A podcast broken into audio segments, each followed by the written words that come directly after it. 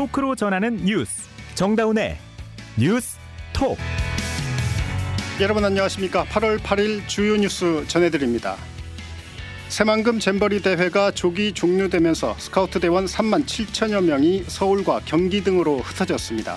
케이팝 공연과 폐영식은 11일 서울 월드컵 경기장에서 진행됩니다 6호 태풍 카눈의 영향으로 내일 오후부터 비 소식이 있습니다. 카눈은 10일 오전 경남 통영에 상륙한 후 내륙을 관통할 예정입니다.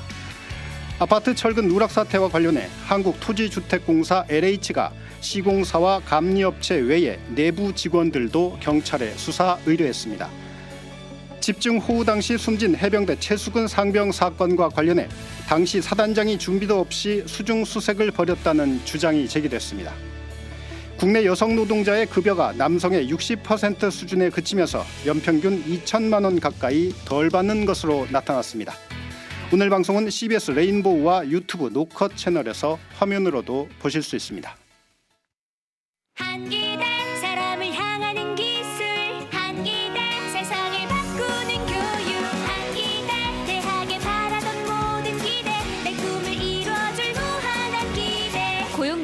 설립한 실사고 시형 인재 양성대학. 한국기술교육대학교. 서울의 중심 대학 서경대학교. 서경? 공부도 취업도 창업도 서경대학교. 서경. 내 인생을 바꾸는 힘 서경대학교. 서경. 실용이 최고의 가치 서경대학교. 서울 정릉에 있는 서경대학교는 76년 된 4년제 종합대학입니다. 취업이 잘 되는 경북 잠재력을 전문가로 경북 4호선 캠퍼스 경북대학교 6년 연속 졸업생 2,000명 이상 수도권 대학 취업률 1위 4호선에서 만나요 학생이 행복한 대학 경북대학교 비켜요 비켜!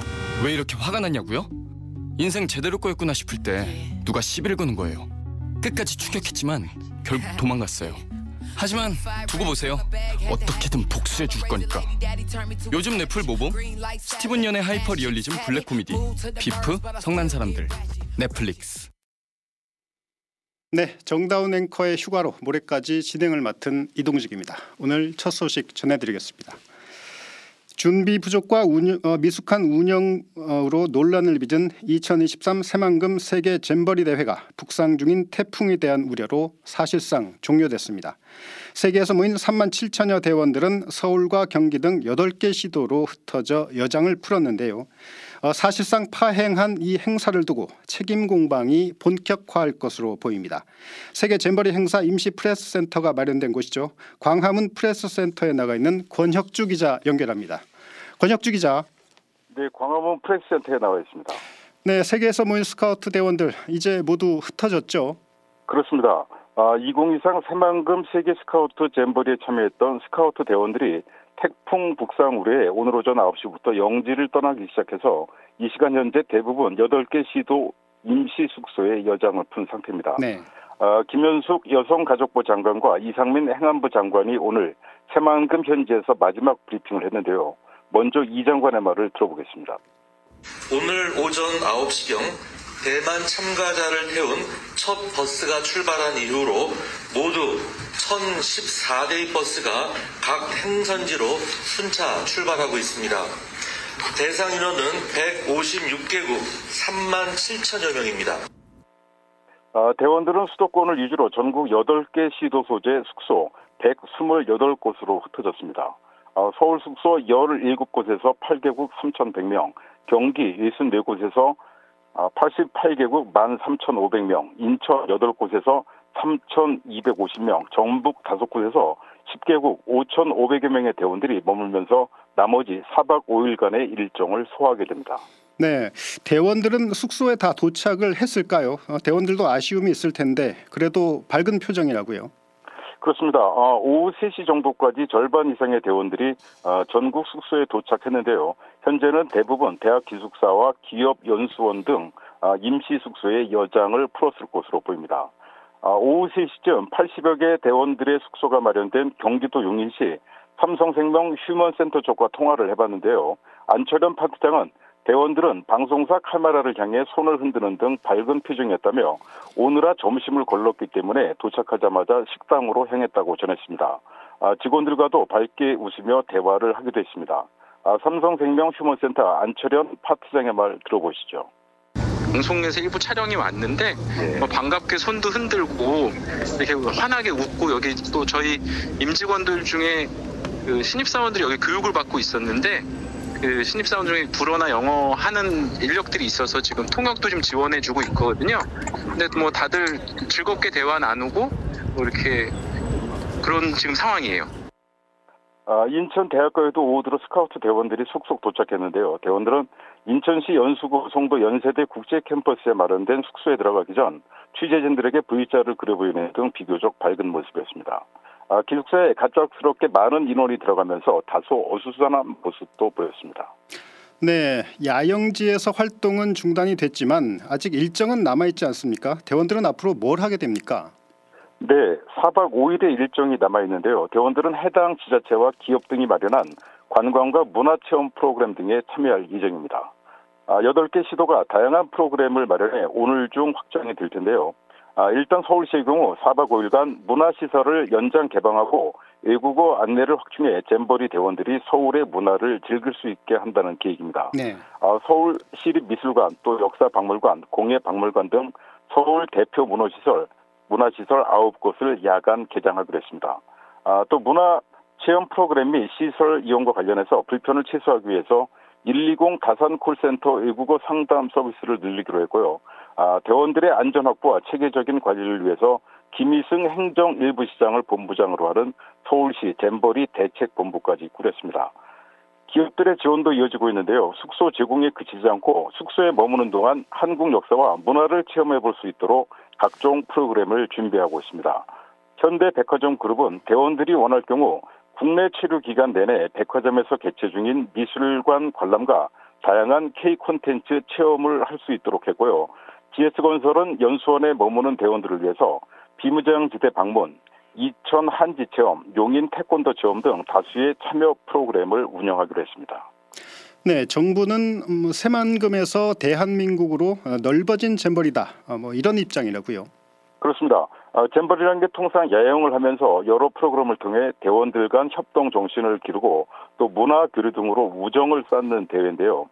참가자들이 새만금 예영장을 모두 떠나면서 이런 취지의 잼버리는 사실상 끝났습니다.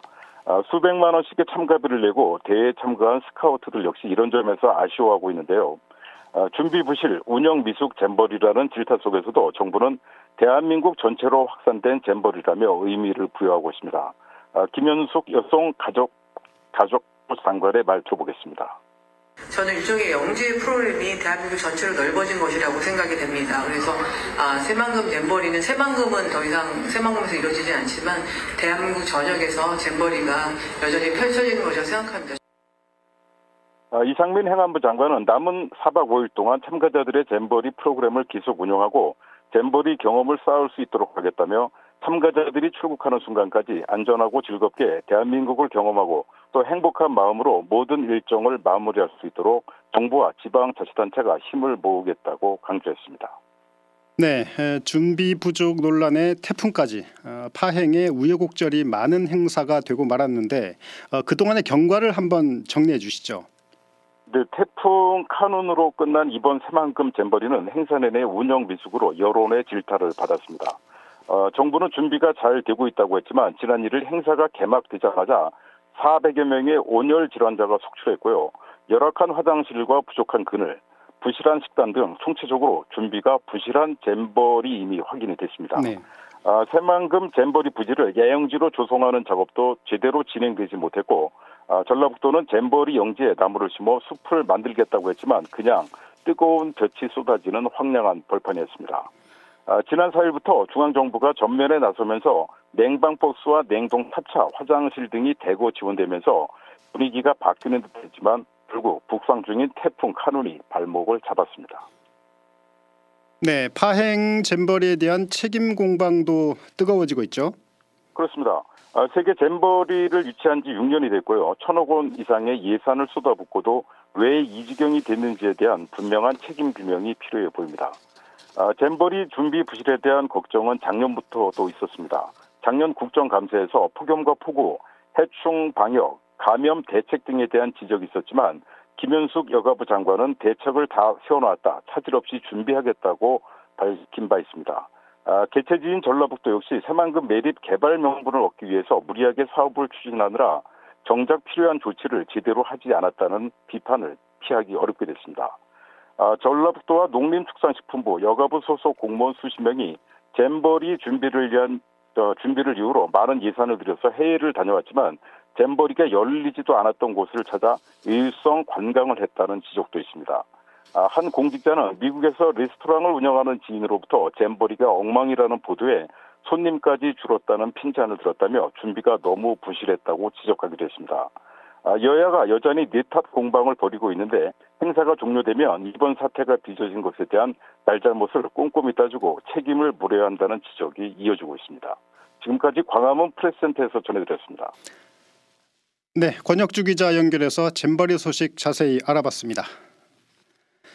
6호 태풍 카눈이 오는 10일 목요일 오전 남해안에 상륙할 것으로 보입니다. 기상청은 내일부터 전국이 태풍 영향권에 들 것으로 예보했는데요.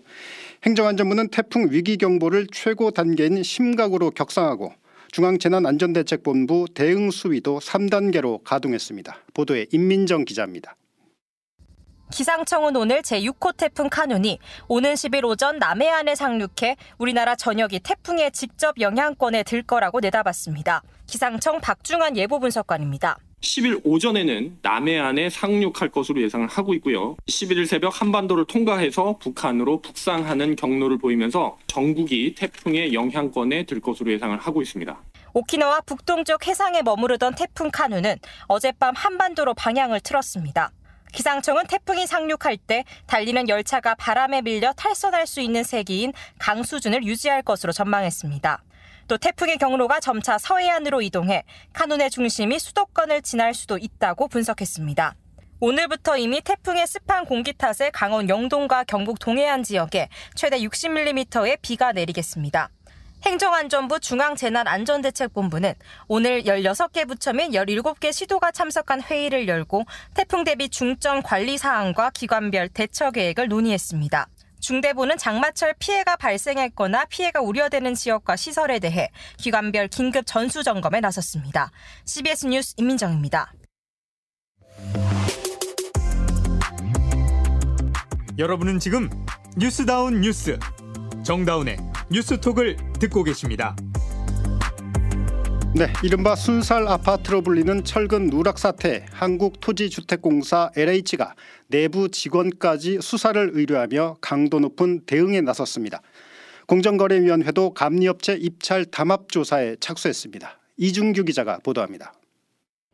한국토지주택공사 LH 내부 직원이 무량판 구조 부실 시공 사태와 관련해 경찰 수사를 받게 됐습니다. 당초 LH의 수사 의뢰 대상은 아파트 설계와 시공, 감리를 맡은 외부 업체 74곳의 관계자들로 알려졌는데 여기에 LH의 지역본부 감리감독 담당 직원들도 포함된 것으로 확인됐습니다. 통상적으로 이런 사안이 발생하면 내부 조직원의 경우 자체 조사나 감사를 통해 먼저 사실관계를 확인하게 되는데 이런 과정을 건너뛴 채 경찰 수사부터 의뢰한 겁니다. 이렇게 발빠르면서도 강도 높은 대응은 건설이권 카르텔이라는 오명에서 벗어나기 위한 움직임으로 보입니다. 윤석열 대통령이 직접 카르텔 타파를 지시하는 등 정부의 압박이 거센 데다 이른바 순살 아파트라고 불릴 정도로 국민 여론도 좋지 않기 때문입니다. LH는 이에 그치지 않고 조직 진단을 외부 기관에 의뢰하는 방안도 추진할 예정입니다. 공정거래위원회도 부실 시공이 지적된 LH 아파트의 일부 감리업체 사무실에 조사관을 보내 공정거래법 위반 혐의를 들여다보고 있습니다. 공정위는 당정의 부실공사 유발 업체에 대한 담합과 부당하도급 거래 직권조사 발표 후 조사의 속도를 높이고 있습니다. CBS 뉴스 이준규입니다. 네, 지난 집중호우 때 구명조끼도 없이 수, 수중 수색에 나섰다 해병대 최수근 상병이 숨졌죠. 당시 사단장이 보여주기식으로 준비가 안 된 부대를 무리하게 투입했다는 주장이 제기됐습니다. 김정록 기자입니다. 군인권센터는 오늘 기자회견에서 고 최수근 상병의 순직을 예정된 참사라고 강조했습니다. 해병대 1사단장 임성근 소장이 준비되지 않은 부대에 무리한 수중 수색을 지시했다는 겁니다. 사고가 발생한 포칠대대는 지난 7월 18일 첫 임무 투입 당시엔 수중수색은 하지 않았는데 임무를 끝내고 철수할 때 전파된 사단장 지시사항을 통해 물에 들어가라는 지시가 내려졌다는 겁니다. 또 병사들은 사고 현장에 투입되기 직전까지도 자신들이 실종자 수색 작전을 맡았다는 사실을 몰랐다고 밝혔습니다. 특히 센터는 임 사단장이 언론 등에 홍보하려 보여주기식 무리한 수색을 시켰다고 비판합니다. 수색 작업에 필요한 장비들은 챙기지 못하면서 복장 통일에 대한 지시는 계속됐다는 겁니다. 군인권센터 임태훈 소장입니다. 사단장이 그러한 것에 너무 이렇게 성과 위주를 내려고 하지 않았나라는 생각이 들고 무리한 보여주기식 음, 수색 작업에 어, 문제가 있지 않았을까. 또 센터는 사단장에 대한 과실치사 혐의를 적용해야 하는데도 보직해임 등 징계 절차 없이 여전히 임 사단장이 부대를 장악하고 있다고 지적했습니다. CBS 뉴스 김정록입니다. 네, 해병대나 해군의 방탄복이 바닷물에 3시간 노출되면 사격 시 관통 확률이 70%나 높아지는 것으로 나타났습니다. 오늘 감사원 감사 결과인데요. 보급된 지 20년이 넘는 방탄복이 여전히 해군 작전에 활용되고 있습니다. 김학일 기자의 보도입니다. 장병들의 방탄복은 군부대 임무에 따라 각기 다른 것이 지급됩니다. 일반 장병들은 아무래도 담수에 대해 방수 기능이 있는 방탄복을 사용합니다. 그런데 해상이나 상륙작전에 투입되는 해군이나 해병대도 이런 방탄복이 지급되는 것으로 나타났습니다. 감사원의 시험 결과 이런 방탄복을 3시간 해수에 노출한 뒤 시험 사격을 하면 관통 확률이 70%나 높아졌습니다. 해군이나 해병대의 방탄복은 해수 방수 기준을 충족하는 구매를 해야 하는데 기준이 미비한 겁니다. 아울러 함정 근무 장병에게 지급되는 부력 방탄복은 방호 기준이 20년 넘게 그대로였습니다. 방탄 소재인 폴리에틸렌은 열에 약하고 변형이 쉬운데도 사용 기간이 최장 15년으로 정해진 것도 문제였습니다. 감사원이 무작위로 조사한 결과 보급된 지 20년이 된 부력 방탄복도 여전히 해군 작전에 활용되고 있었습니다. 과연 방탄 성능이 있을지 의심되는 사례였습니다. 감사원은 방탄복 성능을 개선, 유지, 관리하는 방안을 마련해 시행할 것을 국방부 장관에 요구했습니다. CBS 뉴스 김학일입니다. 네, 우리나라 전체 여성 노동자의 연봉이 남성의 60%에 불과한 것으로 나타났습니다. 연봉으로 치면 평균 2천만 원 정도 덜 받는 겁니다. 손경식 기자입니다.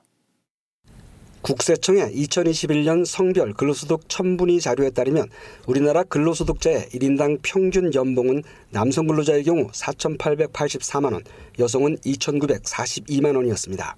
여성 근로자의 평균 연봉이 남성의 60.2% 수준이라는 통계로 금액으로는 1,942만 원이나 적었습니다. 월 급여로 따지면 남성 근로자가 평균 407만 원을 받는 데 반해 여성은 245만 원으로 162만 원의 차이를 보였습니다. 2017년과 비교해 그나마 여성의 급여 비율은 58.2%에서 2%포인트 상승했습니다. 하지만 그 사이 남성 연봉은 616만 원 오른 반면 여성은 458만 원 오르는 데 그쳐 격차를 줄이지는 못했습니다.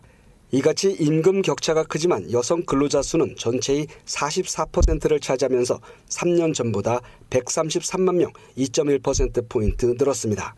이처럼 여성의 사회 진출과 사회적 지위가 높아지고 있지만 우리나라는 OECD 등 국제사회에서도 27년째 성별 임금 격차 1위의 오명을 벗어나지 못하고 있어 격차 해소를 위한 정부의 대책 강화가 필요하다는 지적입니다. CBS 뉴스 송경식입니다. 학내 사건들이 학교 울타리를 넘어 경찰과 법원으로 가면서 학교가 법적 공방으로 술렁이고 있습니다. 양형욱 기자가 보도합니다. 울산의 한 중학교 교사 A씨는 학부모로부터 뜬금없는 협박 전화를 받았습니다. 학생에게 똑바로 서라고 지시를 한 게 아동학대라는 것. 결국 A씨는 학생에게 사과를 하고서야 경찰 조사를 면할 수 있었습니다. 최근 유명 만화가인 주호민 씨가 특사급 교사를 아동학대 혐의로 고소한 사건이 불거지면서 교권 침해 문제가 도마 위에 올랐습니다. 학부모들이 행정소송을 걸어 학폭위 처분에 불복하는 경우도 급증했지만 법원은 지난해 사건 100건 중 4건만 학부모 손을 들었습니다. 학생들을 징계 대상으로 보는 학교폭력 근절 대책이 문제를 키웠다는 지적도 나옵니다.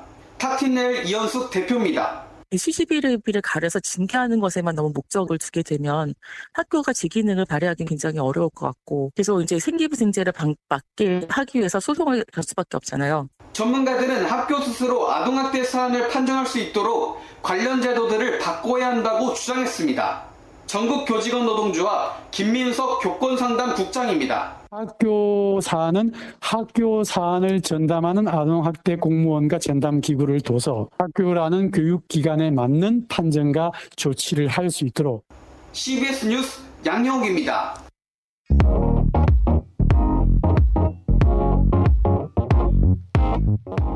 네, 뉴스톡 어, 매주 화요일마다 만나는 코너 이정주의 질문하는 기자 시간입니다. 아, 오늘도 정부의 후쿠시마 오염수 1일 브리핑에 빠지지 않고 다녀온 이 기자 만나고 있습니다. 안녕하세요. 네, 안녕하십니까. 이달 18일이죠. 어, 미국 캠프 데이비드에서 한미일 정상회담이 예정이 돼 있는데 여기서 후쿠시마 오염수 방류 문제가 의제에 오른다는 보도가 나오고 있는데 내용이 어떤 겁니까? 네, 일단 8월 18일 이달 18일인데요. 미국에서 윤석열 대통령 그리고 조 바이든 미국 대통령, 기시다 후미오 일본 총리가 3자 회담을 합니다. 네. 어, 일정은 세 나라 모두 확정된 상태이고 일본 언론들을 통해서 최근에 기사가 많이 나왔는데요. 후쿠시마 오염수 방류 문제가 의제로 오를 수 있다는 얘기가 나오고 있습니다. 네, 우리에게 굉장히 민감한 문제인데 배경이 뭔가요? 어, 결론부터 말씀드리면 결국은 오염수 방류 시기 때문입니다. 네. 어, 일본은 이 2021년 이후에도 오염수 방류를 어쨌든 올 여름에 무조건 올 여름에 할 거다 이렇게 얘기를 했었고요. 국내 여론을 감안해서 그동안 여론전을 좀 펼쳤는데 네. 어, 한미일 회담을 계기로 그러니까 이 회담에서 사실상 승인을 받은 다음에 곧장 방류에 착수하겠다는 그 scheme이 나왔어요. 네. 예, 자세히 보면 이제 요미, 요미우리 신문 그리고 아사히 신문 보도에 나왔는데 어, 기시다 총리가 캠프 데이비드에서 한미일 정상 회의를 마치고 귀국한 이후에 이달 20일에 니시무라 야스토시 경제산업상 등 각료 회의를 연 다음에 네. 최종적으로 방류 시기를 결정할 거라고 했어요. 네. 특히 기시다 총리가 이 회담에서 바이든 미국 대통령 그리고 윤 대통령에게 각각 개별 회담을 열어서 음. 과학적 근거를 바탕으로 오염수를 방류할 계획이다 이렇게 이제 설명할 거라고 해당 보도에 나왔습니다. 네. 그런데 오늘은 또 다른 보도도 있었네요. 그 한 국내 매체는 한미일 외교 당국이 한미일 회담 때 발표할 공동 성명을 조율 중인데 일본이 오염수 방류 지지 표명을 요구하고 있다. 어, 이렇게 했네요. 사실인가요? 네, 일단 그 결론부터 말씀드리면 사실인지 아닌지는 밝혀지지 않았는데 정부 측은 해당 보도를 부인했어요. 음. 오늘 그 박구현 국무 1차장이 브리핑을 열었는데요. 후쿠시마 오염수 방류를 지지하는 성명서를 일본 쪽이 물밑으로 한미일 함께 이거를 조금 해달라. 지금 이제 물밑 교섭이 있었다는 보도였거든요. 근데 이 자체에 대해서 사실이 아니라고 했습니다. 근데 공식적으로는 전혀 들은 바가 없는 내용 이렇게 이제 단서를 달았어요. 사실도 아니고 공식적으로 들은 바도 없다. 예. 아, 이 후쿠시마 오염수 취재를 이정주 기자가 계속 해오지 않았습니까? 어, 네. 이정주 기자가 보기에는 의제로 오를 것 같습니까? 어떻습니까? 어, 뭐 솔직히 말씀드리면 제가 봤을 때는 거의 한 90% 확률로 의제로 오릅니다. 네. 예, 다만 이 성명서를 이제 쓰냐 안 쓰냐 이 문제는 좀 다른 얘기거든요. 근데 이것만 봐도 지난달 이제 4일에 IAEA 최종 보고서가 나오고 라파엘 그로시 사무총장이 직접 일본에 가서 보고서를 전달했었어요. 네. 그때도 해당 보고서를 일본 쪽에 건넨 이후에 직후에 미 국무부에서 발표가 나옵니다. 음. 안전성을 충족한다는 보고서를 지지한다는 그 내용이었거든요. 네, 그래서 이번에 한미일 회담에서도 이 내용이 나온 것은 크게 미국 입장에서는 부담은 아니거든요. 네. 예, 그래서 저는 오를 수 있다 이렇게 봅니다. 음.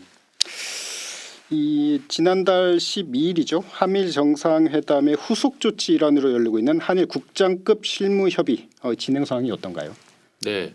이건 뭐 조금 보도가 띄엄띄엄 나오긴 하는데 한마디로 말해서 지금 결론이 없고 질의멸렬한 상태예요. 네. 예, 화상 처음에는 일본에 가서 회의를 했었고 그 다음에 화상 회의를 했고 또 추가 회의, 추가 회의 이렇게 그래서 다음 주에 한 번 더 실무회담을 열어서 뭐 화상으로 추가 회의를 한 다음에 이제 네. 결론을 발표하겠다 음. 이렇게 얘기가 나왔습니다. 네. 그렇군요. 네. 어, 이정주 기자가 지금까지 이, 이 후쿠시마 오염수 취재를 계속 해 왔는데 오늘 새롭게 들리, 들려온 소식이라든지 또뭐 특별히 하시고 싶은 말씀이 또 있으세요? 아, 이 이번에 일본 언론 내에서 계속 보도가 나오잖아요. 18일 날 의제 오를 거다. 뭐 이런 식의 내용들이 쭉 나왔는데 네. 기존에 이제 관행을 봐보면 이게 이제 우연의 일칠 수 있어요. 음. 근데 일본 언론이 찝는 미래 전망 내용들이 거의 다 맞아 떨어졌어요. 네. 그래서 저희가 그 우려를 하는데 그 우려 중에 하나가 윤 대통령이 현재 한국 내에서 야당의 공격을 받고 있다. 네. 그래서 윤 대통령의 난처한 입장을 도와주기 위해서라도 음. 일본이 방류식이나 이런 거를 한미일 정상회담 이후에 해야 된다. 음. 이런 식의 뉘앙스의 보도가 계속 나오거든요. 네. 네. 그렇다 보니까 이제 한국도 본의 아니게 좀 이런 오해를 받는 처지에 있습니다. 우리 정부가. 여기까지 듣겠습니다. 이정주 기자 수고했습니다. 네, 산업부 이정주입니다. 네, 이어서 날씨 전해 듣겠습니다. 기상청 이- 김수진 기상 리포터 전해 주시죠.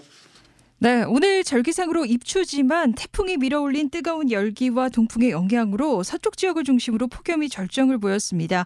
오늘 서울의 한낮 기온이 35.8도까지 오르는 등 올 들어 가장 높은 기온을 기록하기도 했는데요. 내일까지는 이렇게 서쪽 지역을 중심으로 체감 기온이 33도 안팎까지 치솟는 폭염이 계속되겠습니다.